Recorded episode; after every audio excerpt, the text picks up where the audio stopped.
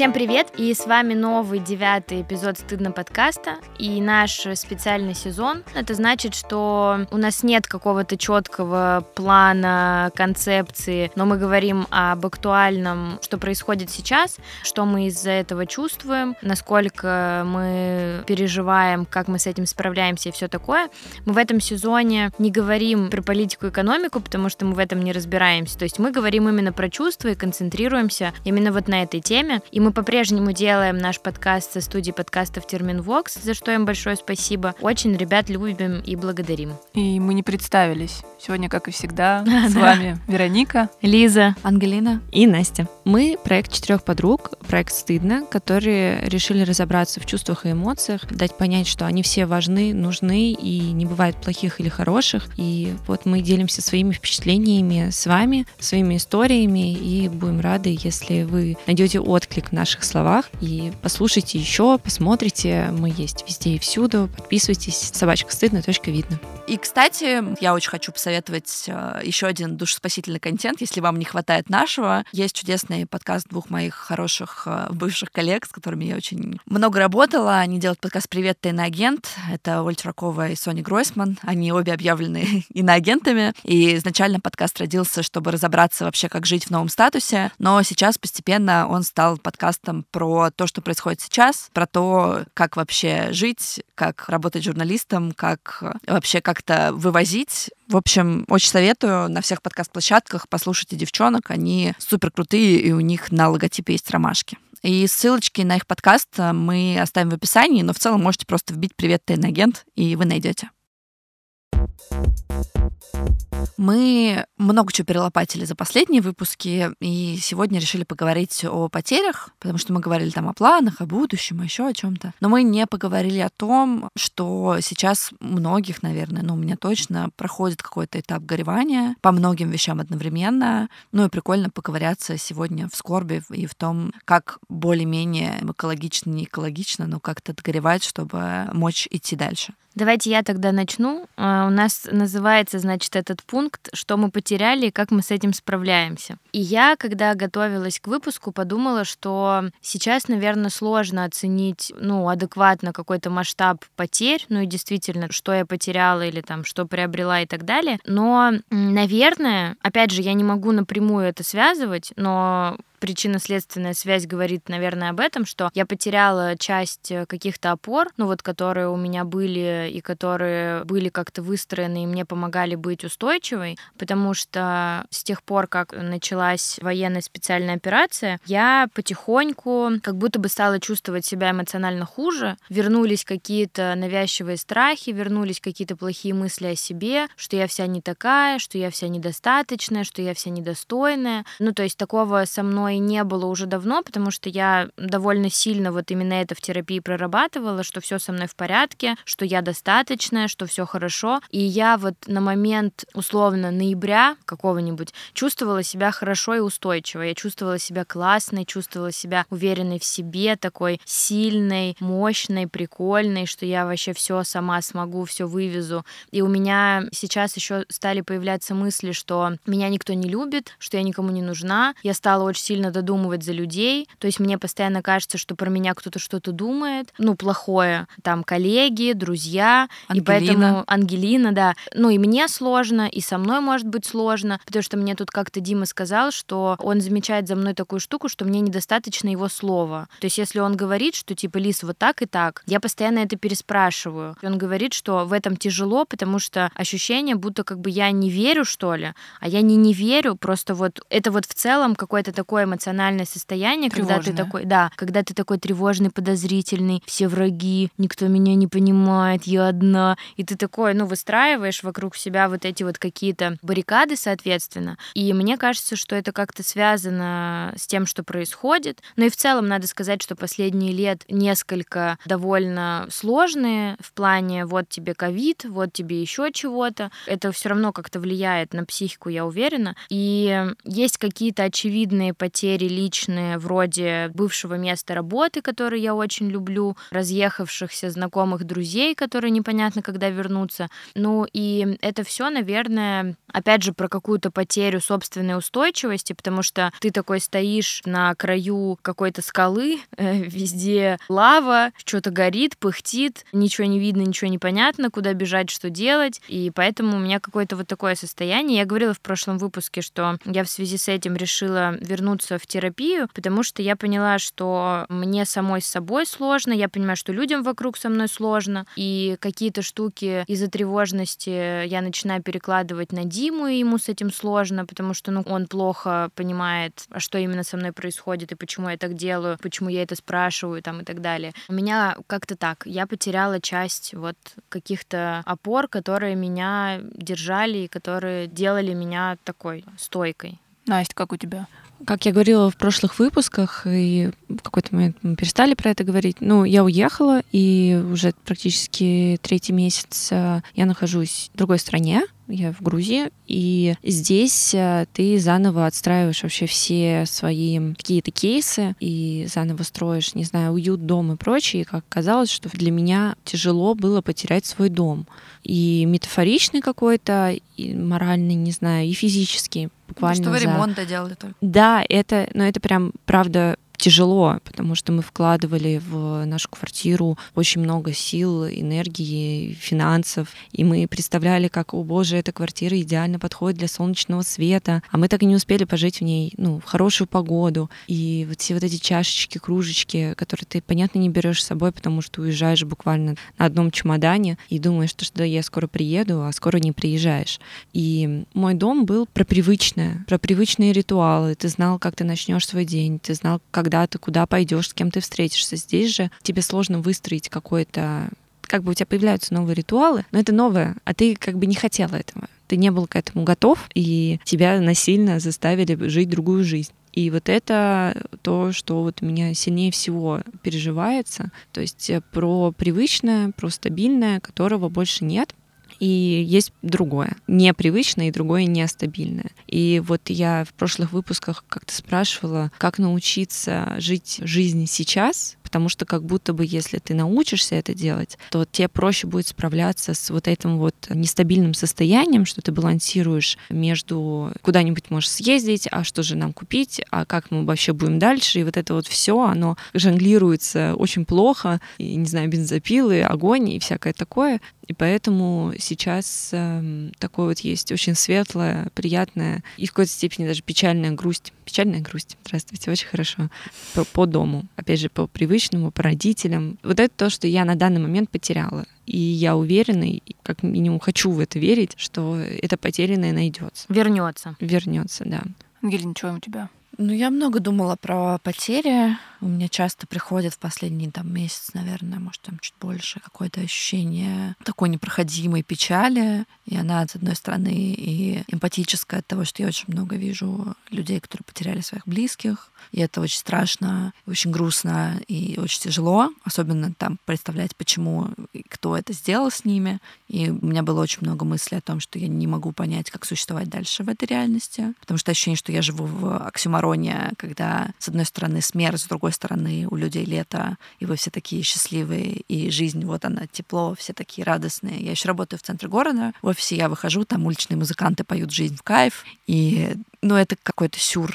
А с другой стороны, ты понимаешь, что жизнь продолжается, и твоя собственная, и у других людей. И ты не можешь никого заставить скорбеть, потому что это неправильно, и не каждый должен подключаться к этому. И, в общем, вот этот вот весь мыслительный процесс, он довольно сложный и тяжкий. И я понимаю, что для меня, наверное, какое-то ощущение себя инопланетянином — это вот это нововведение в том, что происходит сейчас. И оно не то, чтобы там я как бы это очень сильно там рефлексировала, потому что я не очень понимаю, что здесь рефлексировать, я понимаю, что ну вот, вот сейчас вот так. Есть ли понимание, что ты конкретно потеряла? То есть ты рассказываешь про ну, свое самочувствие, да, как mm-hmm. ты себя сейчас ощущаешь, а есть ли что-то, что ты можешь сказать, что вот у меня вот это было, а теперь этого нету, я это потеряла? Доверие, наверное, Стабильность, может быть. Ну, какая стабильность, блин, мы живем в России.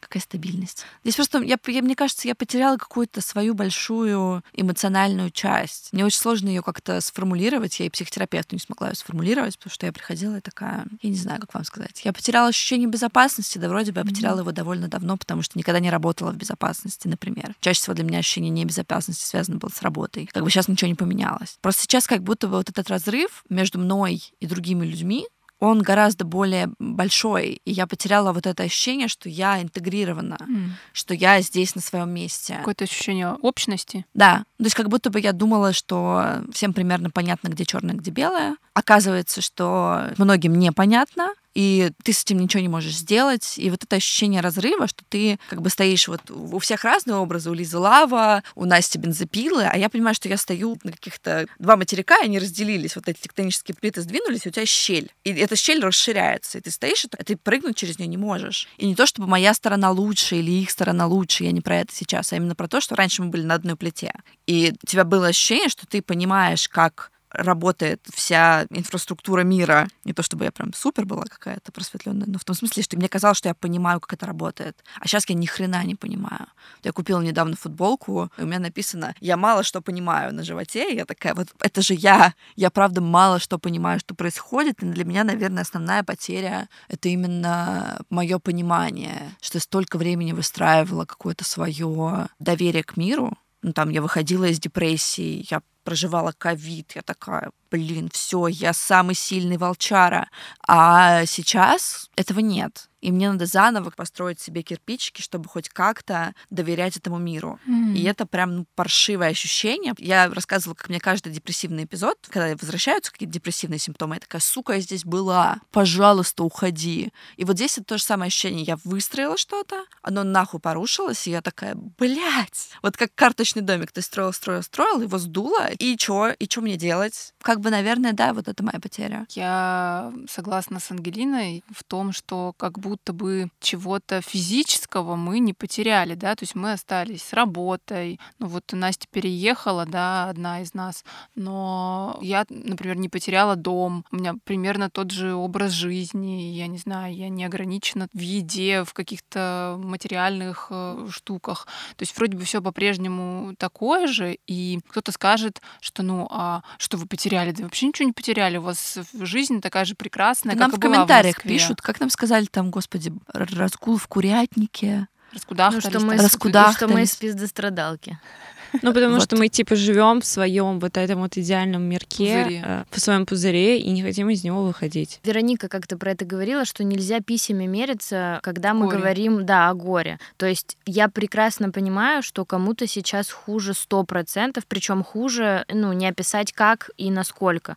То есть, и казалось бы, действительно, это несоизмеримые вещи, но мне в данном случае не хочется мериться писями, и не хочется взывать к какому-то вот этому всеобщему общему стыду за то, что там кто-то живет лето сейчас условно, да, или там, что кто-то вот как мы физически, да, как будто бы ничего не потерял, и, соответственно, как будто бы мы не имеем права, потому что стыдно, да, потому что нехорошо, мы не имеем права из-за этого переживать и вот из-за этого горевать, да, и как-то поэтому скорбеть.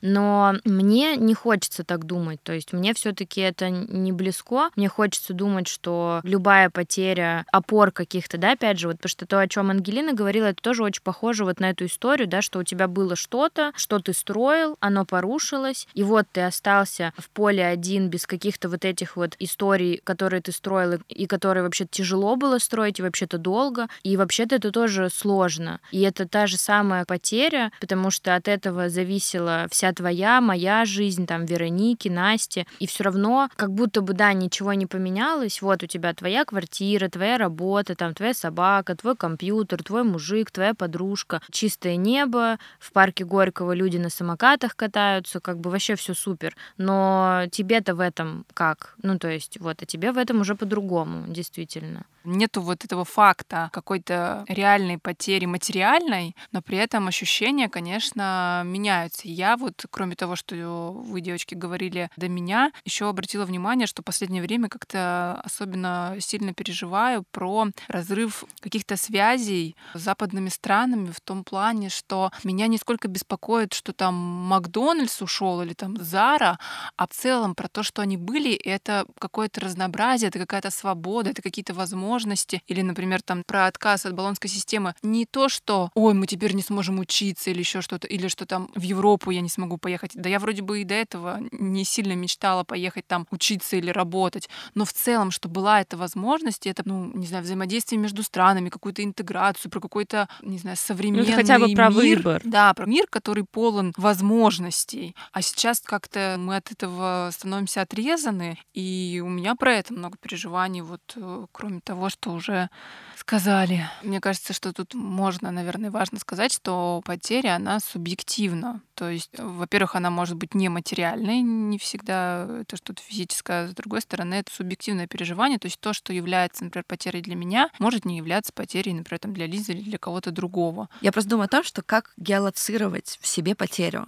Потому что сейчас как будто бы явления происходящие, они очень комплексные. То есть кого-то задевают там происходящее с нашей страной в отношениях международных, кто-то смотрит бесконечное видео с происходящим, все знаем где. И с каждым месяцем, с каждым днем все больше только запутывается новые ограничения, новые какие-то точки развития конфликта, и все это происходит одновременно, это все не укладывается в голову. При этом есть твоя конкретная жизнь, на которой это тоже складывается. Может быть, ты переживаешь, потому что цены выросли на 20-30 и вырастут больше процентов. Или там ты переживаешь из-за того, что твои финансовые активы были заморожены, потому что сейчас часть долларовых активов заморозили. И, в общем, это все происходит каждый день это вот так много, и каждый день ты с какой-то новой и новой эмоциональной штукой сталкиваешься. Как понять, что именно потерял ты конкретно, о чем ты скорбишь? Когда так всего много, да. ну, мне кажется, наверное, только как-то прислушиваться к себе, разбираться. И здесь нужна какая-то рефлексия, потому что еще сложность в том, что каждый день что-то происходит, и подкидываю тебе какие-то еще поводы погрустить,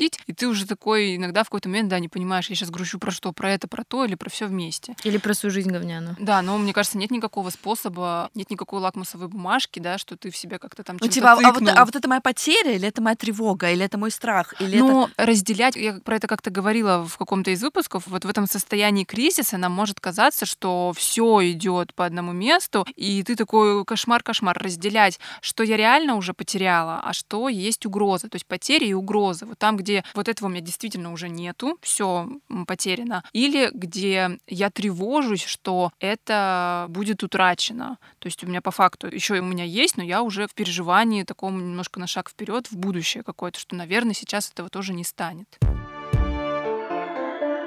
А правильно я понимаю, что в кризисе ты можешь не только переживать из-за того, что ты действительно можешь потерять вот-вот, а ты можешь переживать из-за того, что ты вообще не потеряешь и где все в порядке, но вот это твое ощущение кризиса транслируется на все твои сферы жизни и начинает казаться, что везде говно. Ну, может, Даже да, там, где да, нормально. да, особенно, наверное, будут подвержены этому более тревожные люди, которые такой какой-то негативный сценарий себе придумывают, да, им кажется, что ну сейчас и вот это, и вот это все станет плохо. При этом, но, при этом, да, угроза может быть, опять же, более-менее реальной, а может быть там надуманной какой-то. Я вот хотела включиться, сейчас э, мысль появилась такая. Пару дней назад разговаривала со своей мамой, и она передала слова моего брата, который крайне разочарован в моих мыслях ну, скажем так. По большей части потому, что мне промыли мозги. И, разумеется, я сначала такая, ну, да, окей, хорошо, твое право, твои, твои мысли.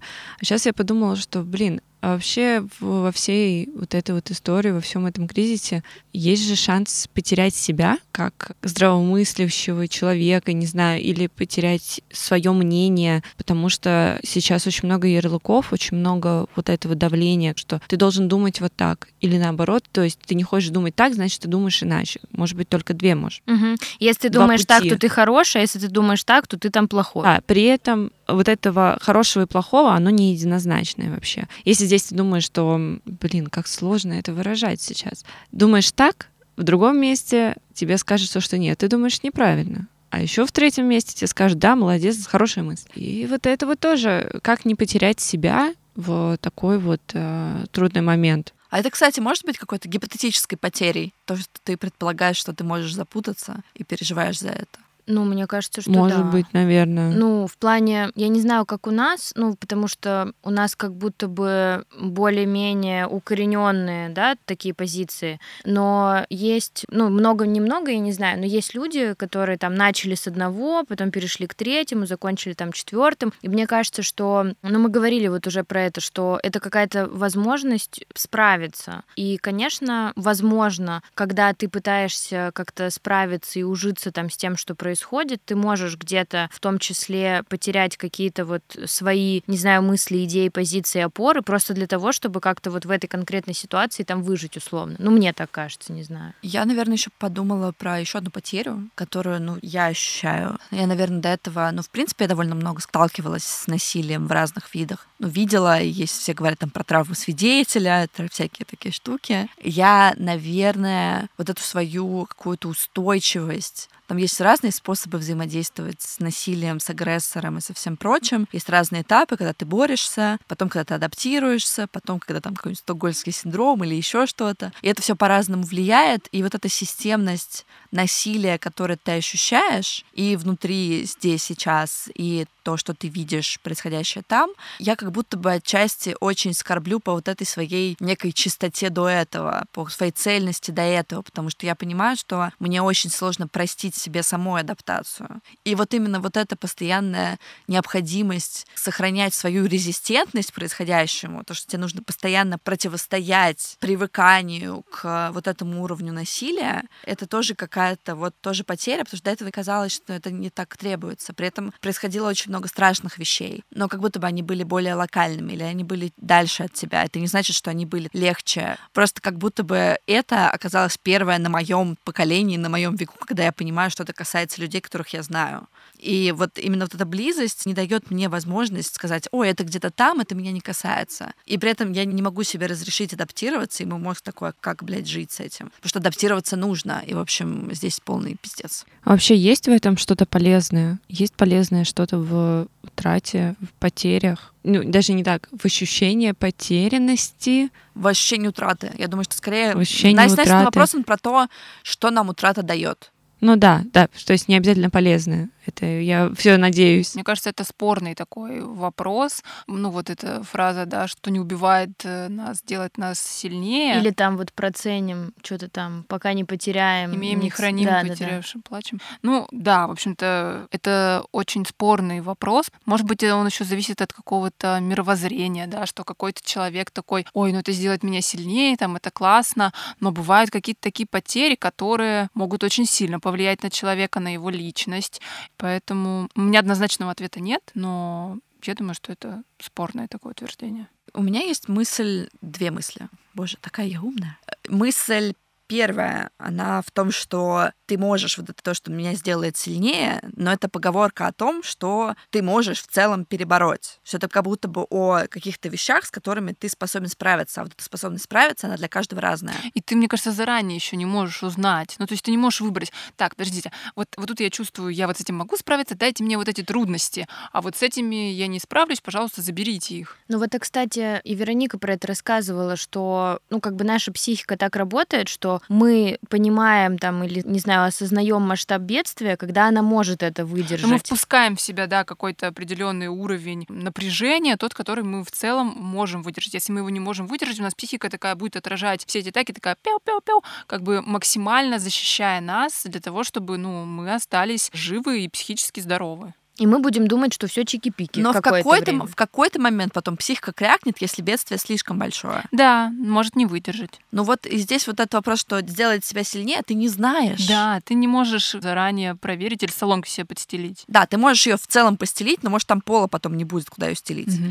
И вторая, наверное, мысль у меня была в том, что, ну, я в целом понимаю примерно, как взаимодействовать с горем. Там у меня умер отец, а, там потом следом умер дедушка, и дальше по пизде пошла вся семья, и мы про это говорили там в первом, по-моему, сезоне, не помню. Но я просто примерно понимаю механику, и я вот сейчас смотрю на горе от потери близкого, и понимаю, что куча людей сейчас это переживает. Я понимаю, что это утрата, которая невосполнима. Да. В ней нет ничего, чтобы мне дало какой-то классный бустер в жизни, что я такая, я такая сильная, я теперь знаю, что такое смерть, теперь я все могу. Нихуя подобного. Это одна из причин, с которой потом вытекла там моя депрессия и куча различных вещей, которых я в целом себе не заказывала. То есть я не родилась такая, я хочу клиническую депрессию. Нет, я как бы хотела, чтобы у меня был папа, и чтобы все в семье было хорошо. И я бы, скорее всего, была совершенно другим человеком, если бы этого не происходило. Но это произошло. И там понятно, что сейчас я могу, мне все таки ну, тебя депрессия делает как будто бы глубже. И есть в ТикТоке вот этот мем, что я не хочу принимать антидепрессанты, что если я потеряю свою искру. Моя личность отчасти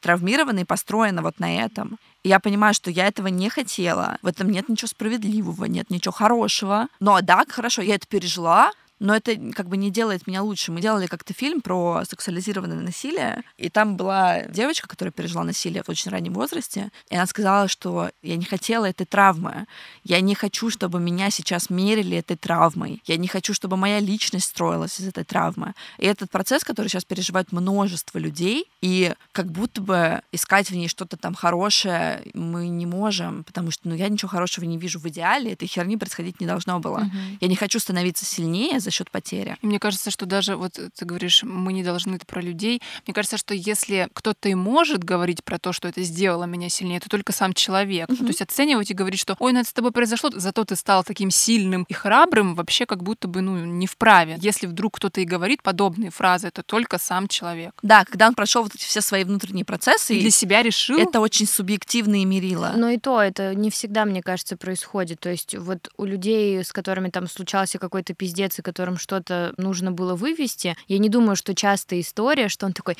зато теперь я сильный. Знаешь, это скорее тебе... Компенсация еще это может быть ведь такая, что мне сложно признать, что это было со мной, и мне от этого очень хреново, и тогда я сам себя или сама себя утешаю тем, что ну зато я сильная теперь там и классная. Я подумала про вот это вот, она же тоже очень токсичная фраза про, что нас не убивает делать сильнее и прочее. Это же абсолютная дичь по отношению к человеку, который действительно переживает тотальные там э, потери, ужас, страх, потому что, блин, ну, потерю вывести самостоятельно, ну, я не знаю как. То есть я с этим не сталкивалась. Ну, если мы говорим про глобальные, действительно тяжелые вещи, это то, из-за чего я пошла к психологу, потому что я понимаю, что мне нужно как минимум подготовиться даже. Абсолютно окей переживать потерю, переживать горе долго, то есть мы как-то даже говорили про это, что у нее все-таки есть как будто бы какой-то срок годности, когда если оно переваливает, то уже нужно. Ну типа если ты, ты за год что-то с этим не сделать. возвращаешься к жизни, то это уже какой-то сигнальчик. Ну да, и то все разные мнения. Я слышала мнение психиатра, которая говорила про то, что ну я бы назначила таблеточки, если в течение трех месяцев не получается выйти из какого-то очень там тяжелого состояния. Но это конкретно ее мнение. И в целом, ну, разных мнений в интернете довольно, ну не только в интернете, я вот с ней лично общалась, довольно много. Они могут отличаться, но вот то, что сказала Ангелина, да, это какой-то такой, наверное, общепринятый, может быть, порог, что если нет динамики в течение года и какого-то улучшения, то это такой явный сигнал для того, чтобы обратиться за помощью к специалисту. И мы, кстати, вот как-то так плавно еще перешли к термину горе, да, мы говорили про потери, потом как-то так стали про горе говорить. Мне тут хочется добавить, что горе — это такая нормальная реакция, то есть это процесс какой-то, который длится на потерю. То есть потеря — это некоторый факт, вот э, у меня что-то было, и я что-то потеряла, а горе — это вот процесс, даже можно сказать, в каком-то роде процесс адаптации меня к новой реальности, в которой у меня вот этого чего-то важного нету. Это не обязательно смерть близкого человека, это может быть и расставание, это может быть что-то вообще не физическое, не про отношения, это может быть потеря какой-то там собственной части идентичности или какого-то образа будущего. У меня ощущение, mm-hmm. что ты сейчас собрала примерно все потери, которые происходят, причем они происходят одновременно. И я себе вообще не представляю, как это вывозить, и какие там могут быть какие-то сроки. Здесь интересно проговорить вообще, с какими эмоциями ты можешь сталкиваться в процессе горевания, которые являются mm-hmm. нормальными. Ну, есть вот это, мне кажется, уже такая довольно популярная модель, да, или теория Кюблер-Росс о пяти стадиях горевания. Это психолог, она изучала смертельно больных людей в больнице и вот разработала такую теорию, что когда им сообщают там, о их диагнозе, проходят несколько этапов, приближаясь к принятию своего диагноза. Сначала это некоторый шок и отрицание, затем это гнев, после этого торг, затем депрессия и уже пятый этап — это там смирение или принятие. С теорией знакомы все, многие, но что тут важно понимать, что вообще не обязательно эти этапы будут происходить в такой поочередности. Не обязательно они все будут ярко выражены, какие-то могут отсутствовать. То есть, возможно, вы будете чувствовать очень много гнева, вы будете, не знаю, сердиться на всех и вся, но торг, например, там, да, ну, что имеется в виду вообще по торгам? Попытка договориться с, не знаю, с жизнью, с судьбой, с кем-то еще, что если я буду действовать вот так, возможно, этого не будет. Если мы сейчас там поступим как-то вот так, возможно, все там откатится назад. Возможно, этого этапа и, и не быть. Меня так папа к религии пришел к концу жизни. Он прям начал поститься, молиться. Это была одна из причин, по которой я перестала верить в Бога. Ну, это да, это вот может быть про то, что если я сейчас как-то вдруг начну молитвы читать, да, то, может быть, я там... Может, он поможет? Да, может быть, поможет, и я останусь жив. Вот ты, кстати, Вероник сказала про последний вот этот этап, ну, как бы не обязательно последний, один из этапов про смирение-принятие, даже, наверное, слэш принятие, то, что в конце ты можешь не принять это, то есть вообще, может быть, ты никогда не примешь э, свое горе, и ты можешь с ним только смириться. Ты его как бы это не становится частью. Тут, знаете, как будто такое ответвление, что есть смирение, что есть принятие, да, в чем да, разница, да. и как будто бы это уже такая отдельная беседа, потому что мы иногда вообще можем по-разному трактовать термин принятие, да, для некоторых это вот какое-то соглашение, а для некоторых принятие это просто не отрицание, этот факт есть, и я этого не отрицаю. Ну, в смысле, вот, например, там какой-то человек заболел, и он может говорить, а, да нет, это врачебная ошибка, да, вообще рака не существует, да вообще я здоров,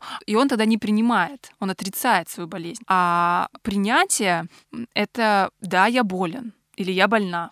То Но есть... это не значит смирение, это не значит, что я все села и теперь буду умирать. То есть это не обязательно «Вау, классно, я болен». Ну, типа, потому что принятие обычно с, с какой-то, какой позитивной, позитивной коннотацией, да, что я принимаю, я благодарю, я там Ну, вот, вот как будто с принятием ты можешь продолжать э, жить. А мне кажется, что так ты же, можешь как ты жил, а со смирением ты такой, типа, я не такой же. То есть при, принятие возвращает себя в ту точку, в которой ты был, как будто бы. Смирение выводит тебя в другой... Ну, да, я думаю, другого. что это такой дискуссионный какой-то вопрос, и по-разному все, вот повторюсь, трактуют э, термин принятия, потому что сейчас он очень популярен, принять себя, принимать других, там и еще что-то. Но я думаю, что мы немножко отошли как бы от темы. Не, мне кажется, еще просто здесь прикольно заметить, что принятие совершенно не означает, что ты перестаешь испытывать эмоции по этому поводу. Потому что мне кажется, что с принятием и со всеми вот этими последняя стадия, всем очень нравятся алгоритмы какие-то, что тебе дали систему действий, по ним ты прошел все этапы, такой в Супер Марио победил супербосса и пошел дальше. Но нет, мне так кажется просто, сколько я читала всякой литературы про смерть, я вообще очень люблю всякие антропологические, психологические штуки, что здесь интересно то, что все еще ты осознаешь эту потерю, и она может, она будет болеть. Я никогда не смотрела на потерю как на что-то, что у тебя не остается место ровным, куда тебя ранило. Ну, у тебя да, остается шрам. Да, это вот так же, как там про смерть родителя, да, у меня, например, тоже умер папа, когда мне было 12, и это не говорит о том, что когда мне сейчас там 29, я по этому поводу ничего не чувствую, что я такая, а, ну да, ну я когда-то это приняла, как бы и все, и двигаемся дальше.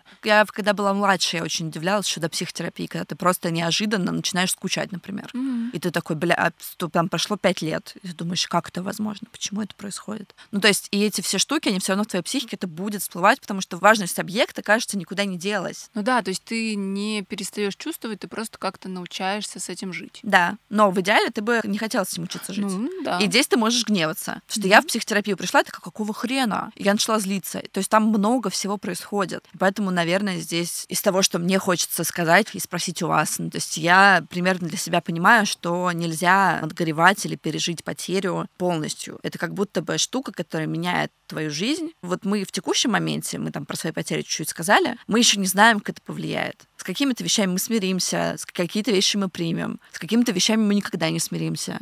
И этот процесс, который идет сейчас, и у каждого он свой, он будет для каждого по-разному. Но мне кажется, что сейчас важно отметить, что для людей, которые искренне переживают, которые сейчас не находятся в защитной реакции, там, отрицания или чего-то еще, то есть для нас, для всех это все только начинается, кажется, что угу. мы все последствия узнаем, еще даже не знаем, когда. Ну да. Хотя вот у меня, наоборот, как-то в последнее время, ну вот я говорила в каком-то выпуске, что заблокировалась вот эта часть про какие-то переживания и даже прогоревание. То есть вот мы сейчас говорим, и я пытаюсь, ну, определить, а я сейчас в какой точке нахожусь, я сейчас горюю. Нет, я думаю о том, как наладить свою жизнь. То есть, да, типа я иду в терапию, потому что мне плохо, ну, условно. Хотя я потеряла часть опор, как мне кажется, вот из-за всей этой ситуации. Но я как будто бы такая, ничего нет, ничего не происходит. Я не хочу ничего знать. Вот. Это в отрицании. Ну, как будто бы да. Ну, посмотрим, что у тебя будет на психотерапии. Потому что история, что мне резко стало плохо, и я не вывожу, она обычно про то, что ты что-то там в себе заблокировал. Потому что я так первые там два месяца спецоперации не шла к психотерапевту, потому что я такая, ну, я примерно понимаю, что происходит. Все нормально, не под контролем. Да, есть люди, которым хуже, идите, помогайте им, я могу орать бесплатно.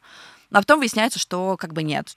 Так как вот я в другой стране, и меня несколько иначе вообще призма на всю военную спецоперацию ложится, и люди другие. Ну, короче, иначе я это ощущаю, чем люди, которые, нап- например, находятся сейчас в Москве. Я спокойна. Ну, я про это уже тоже в каком-то выпуске говорила, что мне нормально, вот так и живем. И я понимаю, что так, нет, мне сейчас срочно нужен психотерапевт, психолог, кто-либо, потому что это нормально, но не длится вечно.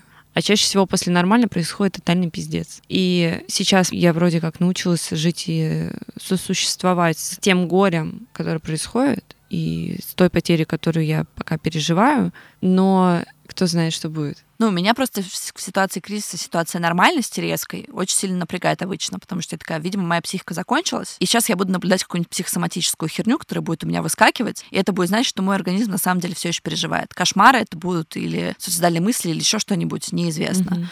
Нам надо завершить на сегодня наш подкаст. Я думаю, что мы еще про это поговорим, потому что у нас еще есть э, завершающий выпуск сезона. Я надеюсь, что, может быть, вы что-нибудь вынесли для себя. Мне кажется, что здесь круто попытаться проанализировать, типа, в какой вы точке сейчас, понять, что не сдает ли у вас здоровье, не сдает ли у вас какие-то физические вещи, но вы думаете, что у вас все нормально. Ну, то есть просто какой-то чекап состояния лучше делать регулярно, потому что тяжело, плохо и сложно. Да. Это был подкаст «Стыдно». С вами сегодня, как и всегда, болтали мы, Вероника. Лиза. Ангелина. И Настя. Напоминаем, что нас можно слушать везде, на Soundstream, в Apple и Google подкастах, на Кастбоксе, Яндекс Музыке и других подкаст-платформах. Ставьте, пожалуйста, оценки, пишите комментарии. Мы есть на Ютубе, например, чтобы вы могли написать комментарий. Мы обязательно прочитаем и ответим, даже если комментарий будет паршивый. И, пожалуйста, подписывайтесь на нас в соцсети, где, когда ты смотришь на чужой контент, думаешь, господи, какая моя жизнь отвратительная, мы там, собачка стыдно, точка видно, делаем что-то полезное, красивое, так что подписывайтесь. Мы делаем подкаст вместе со студией подкастов Термин Вокс. За трейлер и музыку спасибо Евгению Дударю и Алексею Воробьеву. За монтаж Ольге Лупиной. За редактуру Марии Погребняк. А за продюсирование Кристине Крыжановской. А обложку нарисовала я, Анастасия Самохина.